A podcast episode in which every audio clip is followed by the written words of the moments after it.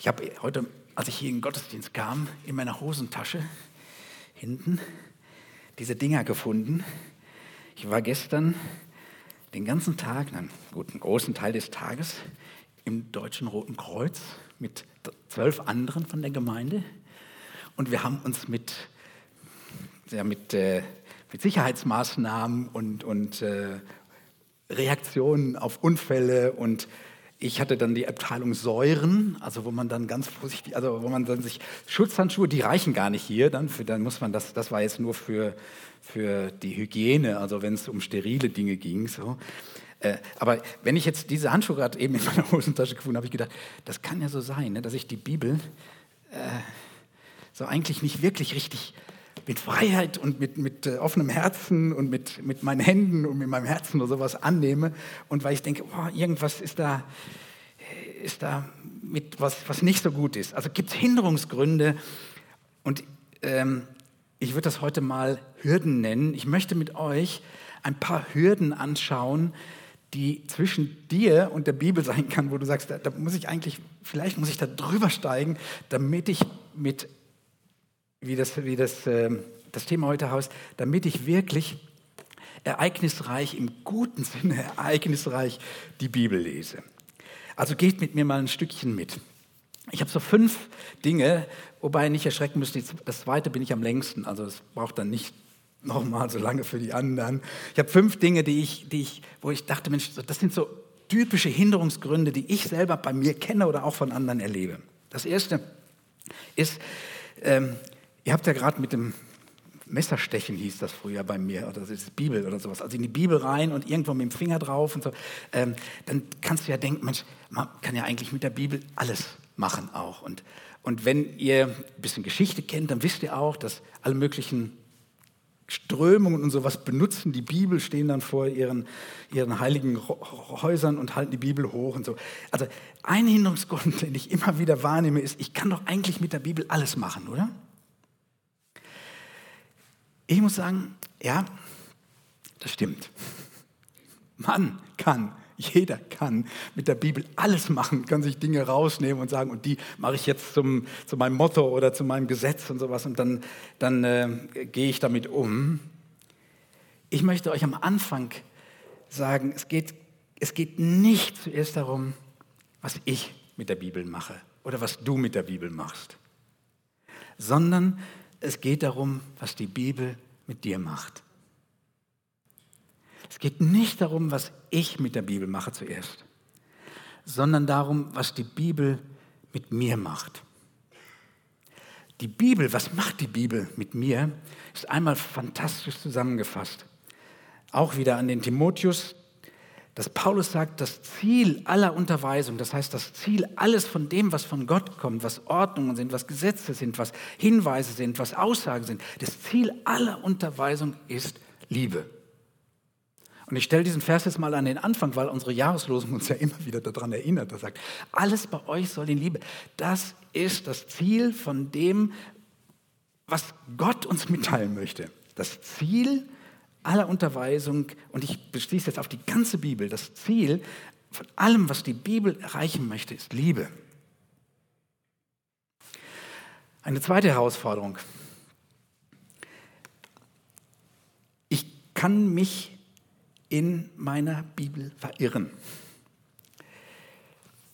Der Johannes Hartl hat einen Vortrag, den ich übrigens sehr empfehle. Ich habe euch auch auf den Zetteln, die drüben ausliegen, die ganzen Bibeltexte aufgeschrieben, auch diese, diesen Link zu diesem Vortrag. Ich kann euch auch, wenn ihr das möchtet, die Datei dann zuschicken, dann braucht ihr den Link nicht abschreiben, der ist ein bisschen länger.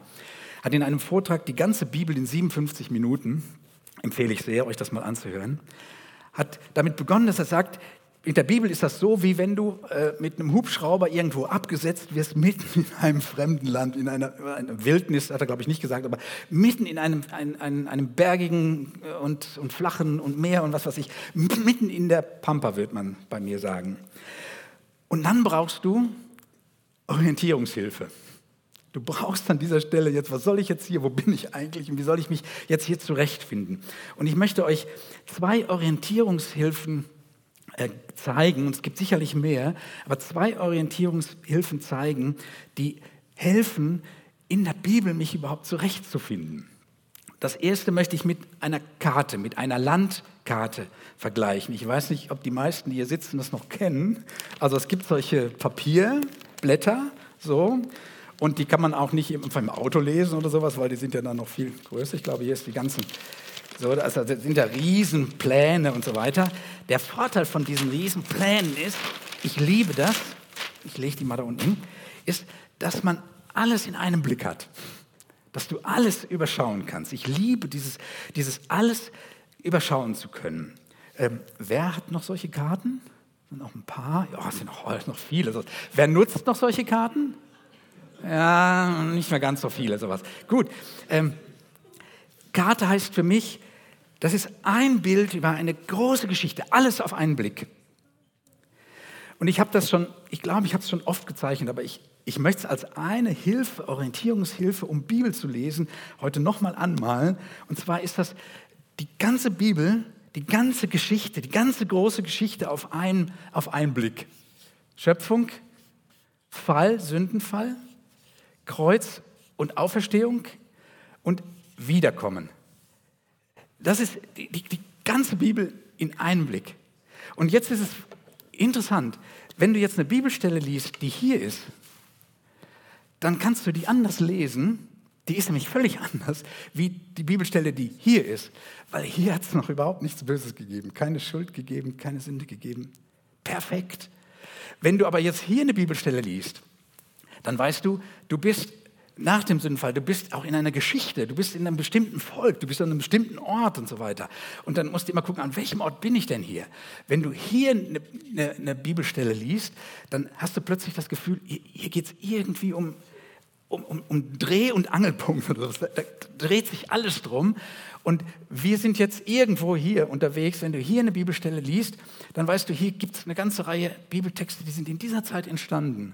Und wenn ich die lese hier, dann lese ich die anders, als wenn ich diese Bibelstellen hier lese. So. Und dann gibt es die Bibelstellen, die, die nach vorne blicken, also die bei weitem nach vorne blicken und sowas, was dann da vorne kommt. Auch, und die, die, die, die lese ich wieder mit einer bestimmten Scheu, weil ich sage, da, da blickt jemand nach vorne und da ist vieles vielleicht nicht so klar wie hier, wo Jesus da gewesen ist und gesagt hat, so will ich, das, dass ihr lebt miteinander. Ähm, also diese, ich sag mal, diese Karte, das ist wie so eine, so ein mit einem Blick über alles drüber schauen, das wäre das Bild für diese, für diese erste. Und diese, für diese erste äh, Orientierungshilfe, eine Karte über alles. Also nochmal Empfehlung, die ganze Bibel in 57 Minuten, da wird man so ganzer Durchmarsch gemacht und man kriegt so einen Überblick über alles. Die zweite Orientierungshilfe, da brauche ich jetzt ein bisschen mehr Zeit, weil die ist ein bisschen schwierig, ähm, oder nicht schwierig, es ist anders. Ich habe gedacht, die zweite Orientierungshilfe ist wie Google. Ähm, Google ist unser Feind, oder? Großer Betrieb und gefährlich und so weiter. Ähm, kann sein, ich sage jetzt nichts zu. Ähm, wer von euch nutzt Google? Das sind mehr als die mit Karten. Kann ich das so, also nehmt das mal so grob hin oder sowas. Ich, gibt es jemanden, der nicht Google nutzt? Ich sehe keiner. Ah, ein, eine Hand, zwei Hände, drei Hände. Also ihr merkt, das hat irgendwie was für alle, oder? Also ist ganz, ganz wichtig irgendwie. Ähm, und zwar, ich rede jetzt von den Maps, also wer Google nutzt, der weiß jetzt, also da ist, äh, weiß ich, wo ich bin und egal, wo ich jetzt hinfahre, ob das jetzt weltweit oder in Deutschland oder Schweiz oder sowas, ich habe den Eindruck, Google weiß immer alles drumherum, also manchmal sogar mit Bildern. Oder wenn ich jetzt Google auch noch die Suchfunktion dazu nehme, dann ist ja das klar, ähm, Google weiß alles, oder? Und ich fange immer mehr an. Ich, ich, ich, ich, vertraue dem, was die mir da sagen. Also wenn ich, wenn ich mit dem Auto unterwegs bin, dann ist das für mich die allerbeste Stauwarnung. Weil ich weiß, Google kriegt direkt von allen Handys die Informationen und wenn die da langsam fahren und sowas, dann gibt es gelb und wenn die stehen, dann wird es rot und so. Das ist fast, also ich vertraue Google. Das ist fast wie eine Glaubensbeziehung, oder? Zu Google. Ich glaube, dass die immer da sind und alles wissen und so. Und deswegen glaube ich, ist das mit dem Bibellesen, gibt es beim Bibellesen so etwas Ähnliches. Für mich heißt da nicht Google, sondern für mich heißt das Jesus. Das ist jetzt nicht das Eichhörnchen, was immer die Lösung ist, sondern ich meine das wirklich. Ich meine, dass Jesus so etwas Ähnliches ist. Jesus sagt Folgendes. Ich zeige euch das. Also die Karte und jetzt kommt äh, Google. Und zwar einer über, überall drin. Jesus sagt Folgendes. Ihr sucht in den Schriften, gemeint waren die Alten Testamenten, weil die anderen gab es noch nicht, ihr sucht in den Schriften, denn ihr meint, ihr habt das ewige Leben da drin. Und sie sind es, die von mir sprechen. Oder Luther schreibt Zeugen, aber das gehört in einen anderen Zusammenhang heute bei uns. Also, ähm, die sprechen von mir im Alten Testament. Das heißt, das ist, ich sag mal, wie bei Google, immer und überall ist Jesus drin. In, dem, in, dem, in der ganzen, ganzen Geschichte des, des, der, der Bibel. Überall und immer ist Jesus drin. Das Evangelium von der ersten bis zur letzten Seite. Wir haben gesungen eben All About Jesus. Alles betrifft Jesus. Alles gehört zu Jesus. Mit den Schriften des Alten Testaments, mit den kursierenden Briefen, mit den Berichten von Jesu Leben, äh, das, sagt, das ist das ganze, das ganze Wort. Äh, Paulus sagt das mal, der Logos des Christus, also das Wort von Christus, das wohne reichlich in euch. Und damit meint er nicht nur die wörtlichen Sachen, die Jesus gesagt hat, sondern da meint er vor allen Dingen damals auch die, die alttestamentlichen Schriften auch. Jesus ist die Mitte der Bibel. Auf alles läuft auf ihn zu und er ist es, um den es immer geht. Und der Heilige Geist, sagt die Bibel an einer Stelle oder an anderen Stellen auch mal, hat nichts anderes in Sinn, als uns das zugänglich zu machen. Jetzt wir, waren wir ja bei Hindernissen. Ähm, ich sage mal, was nicht Jesus atmet, was nicht Evangelium atmet, atmet Achtung, Vorsicht. Ich sage mal drei Dinge. Worauf können wir besonders achten? Das erste, wenn du beim Bibellesen, und denkt der Uwe hat aus seiner, Uwe Hecker eben aus seiner Geschichte ein bisschen, also wenn du beim Bibellesen merkst, dass du wirst immer kleiner, du wirst immer unfreier. Oder Angst ist das Ergebnis, du wirst bedrückt, du musst das tun, damit du, oder immer die Frage, darf ich das, darf ich das nicht, Vorsicht, habe ich genug getan, dann bist du auf einer falschen Fährte, weil Jesus ist derjenige, der gekommen ist zu befreien. Und da geht es nicht zuerst, wenn wir die Bibel lesen, um unser Verhalten und unser richtiges Verhalten, sondern da geht es zuerst und im Kern um Beziehung zu ihm. Wir haben das in den anderen Gottesdiensten über Bibel auch schon immer wieder betont. Es geht im Kern um die Beziehung zu ihm. Der zweite Hinderungsgrund, woran wir besonders achten, wenn wir wissen, dass Jesus eigentlich überall drin ist, wenn plötzlich niemand mehr genug für dich ist. Die anderen sind alle weit unter dir und die passen gar nicht mehr zu dir und die du hast siehst da, die sind da falsch und die sind da falsch und so weiter und du bist plötzlich mit Jesus alleine und sowas. Die Richtung der Bibel und von Jesus ist immer die Sehnsucht nach, nach uns, nach Menschen, ist immer die Sehnsucht nach Gemeinschaft und nach vielen, nach Gemeinde. Die Bibel führt in Gemeinschaft mit anderen Sündern, mit begrenzten Menschen, wie ich selber es bin und wie du es auch bist. Auch wenn wir die Bibel in die Hand nehmen und vielleicht unterschiedliche Dinge miteinander verstehen. Und wir werden am Donnerstag nächste Woche uns hier einen Gesprächsabend gönnen, wo wir mal darüber sprechen, wie ist das, wenn ich mit meiner Position, mit dem, was ich aus der Bibel lese, allein da stehe oder andere andere Meinung haben. Wie gehen wir damit um? Die dritte Sache, wo ich euch bitte darauf zu achten, wenn wir wissen, dass Jesus überall drin ist, ist, wenn die Bibel wegführt von Menschsein, von dem Natürlichen, von dem materiellen geschaffenen Welt sich überhebt und abwertet. Vielleicht man schwebt so über allem. Man hat eigentlich gar nichts mehr zu tun mit den normalen Menschen und mit den, ähm, mit den Organisationen und all diesen Dingen und sowas. Wenn Jesus ist derjenige, der kommt, der kommt in diese geschaffene Welt und führt uns nicht weg vom Menschsein und von der geschaffenen Welt, sondern in sie hinein. Ich habe letzte Woche mit ja, mit ironischem oder vielleicht sogar sarkastischem Ton von Quarks zitiert, also von dieser Wissenschaftswissensseite auch im Internet. Da habe ich mich lustig gemacht über die Aussage, die Liebe sei biochemisch und neurobiologisch über Jahrmillionen in Gehirn und Körpern eingebaut worden. Dass ich das gemacht habe, bedeutet nicht, dass ich oder dass wir als Gemeinde Wissenschaft gering schätzen oder ablehnen. Mich ist das ganz wichtig. Sie kann die Auswirkung von Liebe beobachten, auch in unserem Gehirn, biochemisch und so weiter. Aber wo die Liebe herkommt, wo sie ihren Ursprung hat, darüber muss und kann Naturwissenschaft keine Aussage machen. Das ist nicht ihr Fach. Dafür sind andere zuständig und für uns, in unserem Sinn, ist die Bibel dafür zuständig, dazu Aussagen zu machen. Jesus kann dazu Aussagen machen. In ihm sind alle Schätze der Weisheit und der Erkenntnis, sagt die Bibel. Das ist die zweite Hinderungsgrund. Ich kann mich in der Bibel verirren. Zwei Orientierungshilfen. Das eine die Karte, also der Überblick, das, das große Ganze. Und das andere ist ein innerer, wo ich sage, da ist immer Jesus drin. Er ist immer drin und ich kann darauf achten und sowas, dass die Merkmale, die zu Jesus gehören, Befreiung, Gemeinschaft und Ganzheitlichkeit, also mit auch den natürlichen Dingen, dass, die, dass ich die nicht aus dem Blick verliere. Das dritte, die dritte Hinderung, bei mir kommt nichts an. Ich kann die Bibel lesen, ich kann sie aufschlagen, ich kann äh, das spontan machen, ich kann mich darauf vorbereiten. Ich habe den Eindruck, bei mir kommt nichts an. Das kenne ich auch. Es gibt auch, gibt auch immer Phasen, ich glaube, bei jedem gibt es Phasen, wo ich denke, oh, das, das, das kommt jetzt nicht zu mir. Die Bibel sagt, ich zitiere, Gottes Wort ist lebendig. Und jetzt spricht der Briefschreiber, der das schreibt, jetzt nicht nur von der Bibel, sondern, sondern auch vom Gotteswort, aber er meint auch die Bibel. Gottes Wort ist lebendig und wirksam.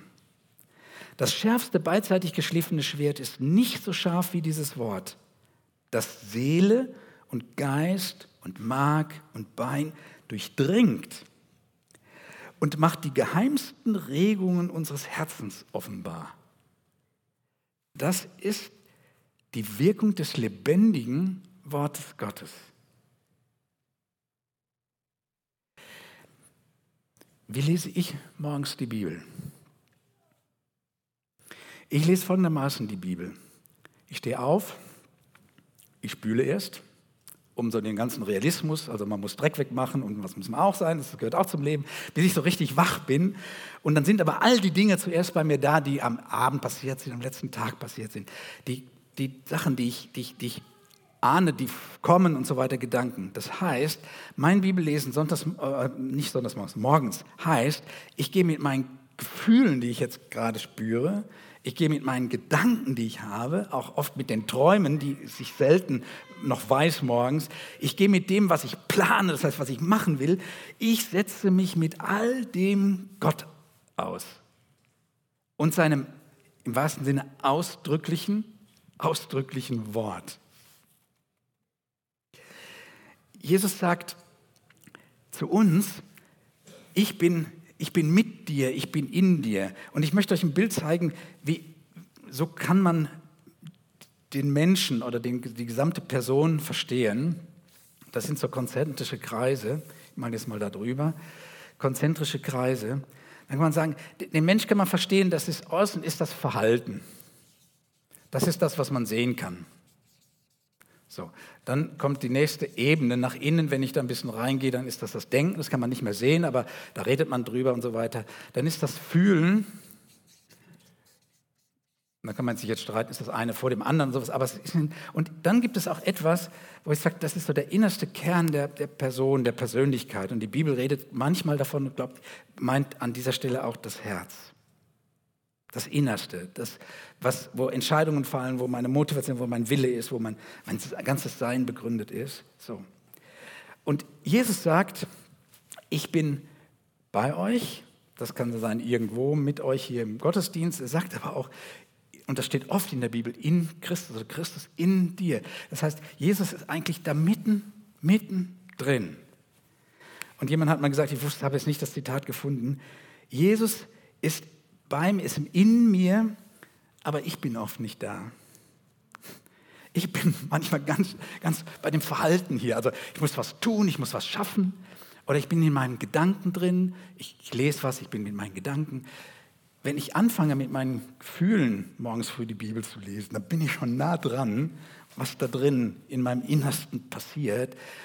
Und ich merke, dass wenn ich an dieser Stelle Offenheit zeige und, und mir Zeit gebe und, und das, das ernst nehme, was ich fühle, das ernst nehme, was ich denke, dann kommt es zu unglaublich genialen Begegnungen mit Jesus. Und das, was die drei jetzt eben erzählt haben, hat auch damit zu tun, dass da irgendetwas Gedachtes, irgendetwas Gefühltes und eine konkrete Frage oder irgendwas, das einfach Gott gelegt wurde. Und Gott hat an dieser Stelle mittendrin, ist er begegnet und hat hineingesprochen durch das Wort Gottes. Ich habe eine andere Empfehlung auf dem Zettel hinten. Ähm, da gibt es auch ein sehr gutes von Johannes Hartl, einen sehr guten Vortrag über von Mystikern lernen. Mystiker sind diejenigen, die ganz viel darüber nachgedacht haben, was ist denn hier innen? Was ist denn nicht das Äußere oder sowas? Die haben sich manchmal zurückgezogen lange und haben viel darüber nachgedacht, was passiert hier drinnen. Und äh, wer, wen das interessiert, wie, wie geht das, dass, dass Dinge an mich herankommen oder dass Dinge bei mir ankommen? Es hat oft damit zu tun, dass wir uns gewöhnlich ganz, ganz viel bei diesen äußeren Dingen aufhalten. Und wir an dieser Stelle, wo Jesus eigentlich ist, in uns wohnt, so, wir manchmal da wenig Zugang selber zu haben. Ihr merkt, über diese Dinge muss man reden. Lasst uns das machen miteinander. Das vierte, was ist mit der ganzen Fühlerei? Ich fühle nichts ich bin nicht so ein Gefühlsmensch, was von dem Innersten zu reden und so weiter. Ähm, aber es geht eigentlich gar nicht ums Fühlen hier, nicht so sehr ums Fühlen. Es geht um Wille, Beweggründe, was bestimmt mich, was liebe ich wirklich.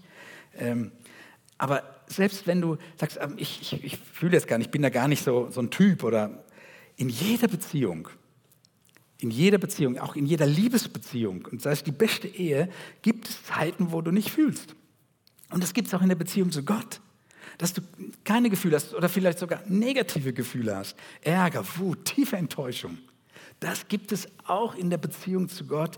Und in vielen biblischen Schriften wird damit sehr, sehr ehrlich umgegangen. Gott sei Dank. Wenn du sagst, ich bin in so einer Phase und äh, dann will ich jetzt gar nicht sagen, aber du musst aber, nee, du musst gar nicht. Aber ich habe einen anderen Vorschlag. Dann fang doch einfach mal an zu studieren also du kannst die Methode mal wählen oder sowas mal mit dem Finger rein. Du kannst aber sagen, ich, ich, ich bin nicht so ein Gefühlsmensch, ich muss einfach mit meinem Kopf. Dann fang an zu studieren mit deinem Ärger. Worüber ärgerst du dich? Was sagt Gott dazu? Was sagt Jesus dazu? Mit Fragen, mit deinen Gedanken. Auf die Suche zu gehen nach Antworten, nach Gottes Erkenntnis. Die Propheten sagen öfters an der Stelle sowas, es gibt keine Erkenntnis Gottes im Land. Also da, da, da passiert nicht das, das Denken oder das Erkennen, wie Gott denn das Leben haben möchte. Dann geh einfach auf die Suche nach Antworten, nach Erkennen. Und ich verspreche dir, wenn du in der Bibel suchst, wirst du Jesus finden. Du wirst Jesus erkennen, was unglaublich wichtig ist. Und dann wieder das nicht nur merkst, das ist dann nicht nur im Kopf, sondern das Erkennen in der Bibel wird manchmal auch dazu gebraucht, wenn Mann und Frau zusammenkommen. Da passieren emotionale, tiefe Dinge, auch wenn du einfach mal sagst, ich studiere. Zum Beispiel, ich ich weiß nicht, was für Fragen du hast. Ähm, was denkt Gott zu kriegen? Gerade Moment. Was, was, was denkt er denn? Was soll? Studier mal an dieser Stelle und schau mal da rein und du wirst Antworten finden. Fragen auch bleiben natürlich. Oder wie versteht zur Jahreslosung, wie versteht Jesus denn Liebe? Einfach mal, ich, da brauche ich jetzt erstmal keine Gefühle, da gehe ich hin und gucke, dann gebe ich eine, eine Konkordanz oder Hilfe. Im Internet gibt es tolle Sachen dazu und dann frage ich, was versteht Jesus unter Liebe? Und ich glaube, ihr wirst an dieser Stelle Dinge erkennen und merken. Oder Gehorsam oder andere Themen, die, du, die dir kommen noch. Ähm, ich habe zwei Bibelverse hier äh, äh, ergänzt. Ähm, bei dem letzten, wohl dem, der sinnt über seinem Gesetz Tag und Nacht. Und wenn das im Psalm 1 steht, dann ist es dann nicht nur die Gebote gemeint, sondern ist das Ganze, was Gott offenbart hat, gemeint. Wohl dem, der sinnt über seinem Gesetz Tag und Nacht. Oder in der Apostelgeschichte, habe ich eine schöne Bibelstelle gefunden, mit großer Bereitwilligkeit gingen sie, ähm, weiß gar nicht mal, um welches, welche Stadt es handelt, gingen sie auf das Evangelium, ich glaube Thessalonik, gingen sie auf das Evangelium von Jesus Christus ein und sie studierten täglich die Heilige Schrift, gab noch kein Neues Testament, also das Alte Testament, um zu prüfen, ob das, was Paulus lehrte, mit den Aussagen der Schrift übereinstimmte. Da ist ein Beispiel. Kann auch sein, dass Dinge, die ich heute sage hier, dass die dich ärgern oder dann ist es gut. Dann forsch nach und guck, ob es so ist. Nimm die Bibel und guck danach und dann lass uns darüber reden. Das heißt aber, alles, was mit dem Kopf, mit dem Denken, mit den Hilfsmitteln, mit Forschung passiert, das ist auch geistlich. Das ist auch das, was uns Gottes Reden aufschließen kann. Einen fünften, letzten Punkt. Es kann sein, dass du sagst, was soll ich denn noch alles tun? Wenn ich die Bibel aufschlage, der Uwe hat es eben schon gesagt, dann kann sein, ich, ich stoße immer auf den, das sollst du und das und das. Und die Bibel ist ja voll davon. Wenn du im Levitikus liest, also hier, nein, hier, da, Levitikus, also Fall, und irgendwo in der Geschichte, da ist äh, das Buch Levitikus gestanden, da gibt es ganz viele Ordnungen für Israel drin. Und wenn du das liest, wir haben auch darüber gesprochen, dann weißt du, das ist für Israel damals. Da musst du denken, was, was ist denn dann für uns heute noch?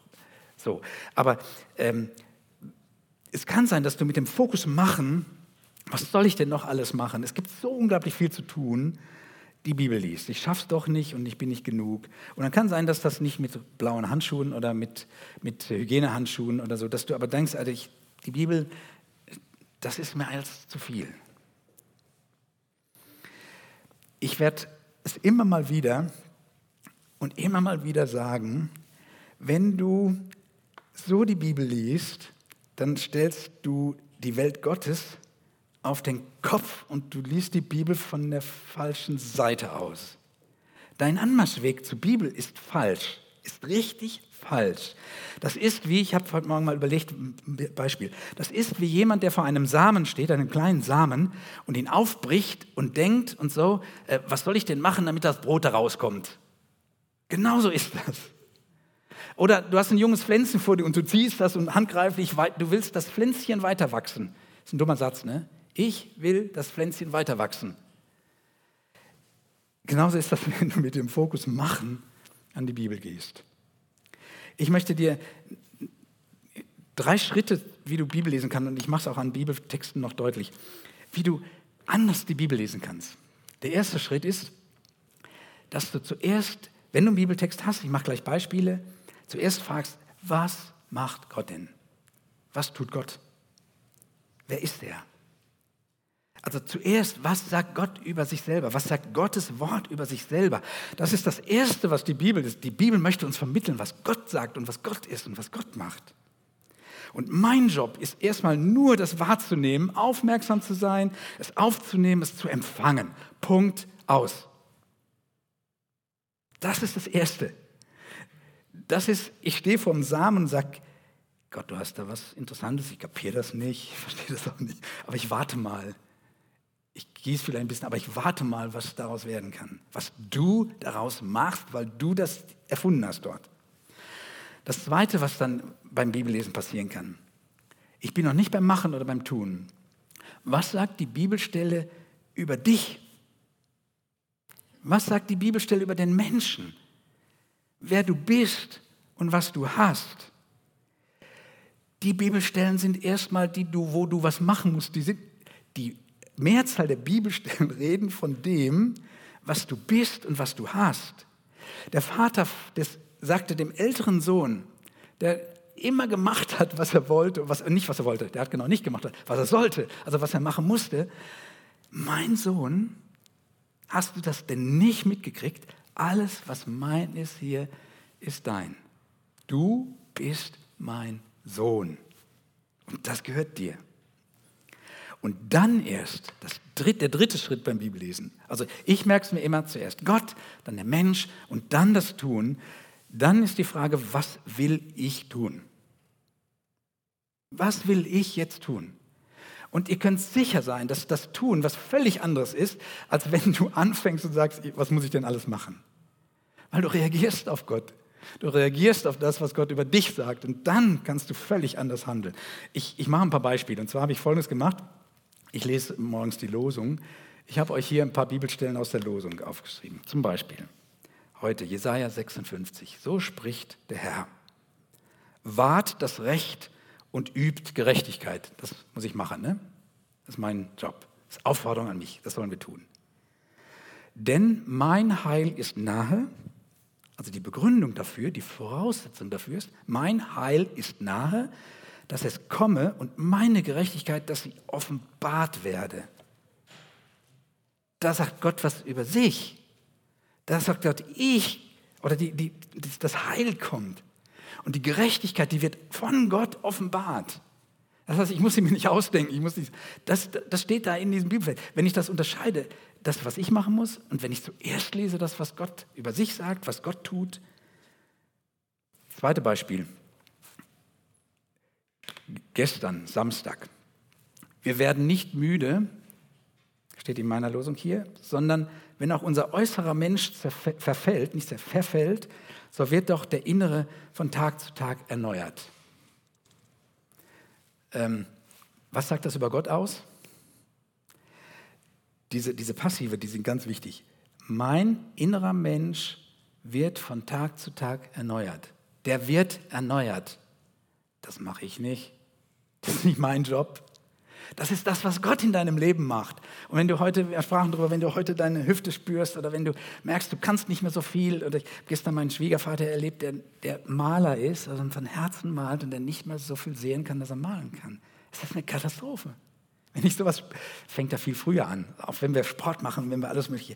Wir werden nicht müde, aber ich muss nicht sagen, du musst nicht müde werden, sondern ich muss kapieren, dass Gott in mir mein Inneres erneuert. Das ist das, was mich nicht müde werden lässt. Alles andere, wenn ich sage, oh, ich, ich werde müder, ich werde abends nicht mehr so fit sein wie, wie vor 20 Jahren. Und noch ein Beispiel, drittes Beispiel, auch wenn es dann Bibel, viele Bibelverse ist, aber dann gibt es doch so Bibelverse. Heute, dieser Vers für diesen Sonntag heißt, von seiner Fülle haben wir genommen oder haben wir empfangen Gnade um Gnade. Da geht es jetzt nur um Gott. Ich bin der Empfangende, ich bin der Aufnehmende, weil Gott etwas, etwas tut, weil das ist auch in der Vergangenheit gewesen. Wir haben empfangen Gnade und Gnade. Ich muss halt so drüber nachdenken, was hat Gott denn gestern und vorgestern und so was? Hat er mir denn alles schon gegeben? Was muss ich nicht warten, dass er mir noch hinzu und so weiter. Ich möchte euch ermutigen, die Bibel mal nach diesem ganz einfachen Muster zu lesen. Und das heißt dann, ihr, ihr lernt eine andere Brille aufzusetzen. Mit Sicherheit lernt ihr eine andere Brille aufzusetzen.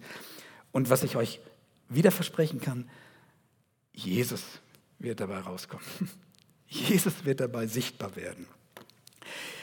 Wir haben vom Gottesdienstablauf gesagt, ich möchte nach dem Herausfordernden, nach dem Herausfordernden immer so eine Zeit geben, wo, wo es runterfahren kann, wo du nochmal einen Moment bei dir sein kannst, nachdenken kannst. Ich habe heute überlegt, ich möchte euch ein Lied vorspielen, wo ein Sänger von seinem Singen redet. Aber für mich ist es wie wenn er von meiner Zeit mit der Bibel redet oder auch von deiner Zeit mit der Bibel. Und ich möchte euch einladen, dass ihr ganz einfach mal zuhört. Ist es, könnte das, ist es nicht genau so? Vielleicht kann ich das erwarten. Das Lied heißt Ort der Wahrheit. Kein einfaches Lied, aber vielleicht etwas, was genau dahin passt. Sagen, ja, was, was ist denn meins, was die Bibel angeht? Welches von den fünf Punkten, ihr könnt sie lesen hinten, ich habe sie aufgeschrieben, wer denn meinen, wo ich sage, da gehe ich über eine Hürde, um zu erleben, was ich am Anfang gelesen habe, dass die Schrift, die Bibel, oder dass der Mensch, der die Bibel liest, dass er in allen seinen Aufgaben gewachsen ist und ausgerüstet ist zu jedem guten Werk. Der Wahrheit einmal mehr. In jenem Licht, das schmerzhaft blendet und doch heilt und wieder glitzernd um mich her.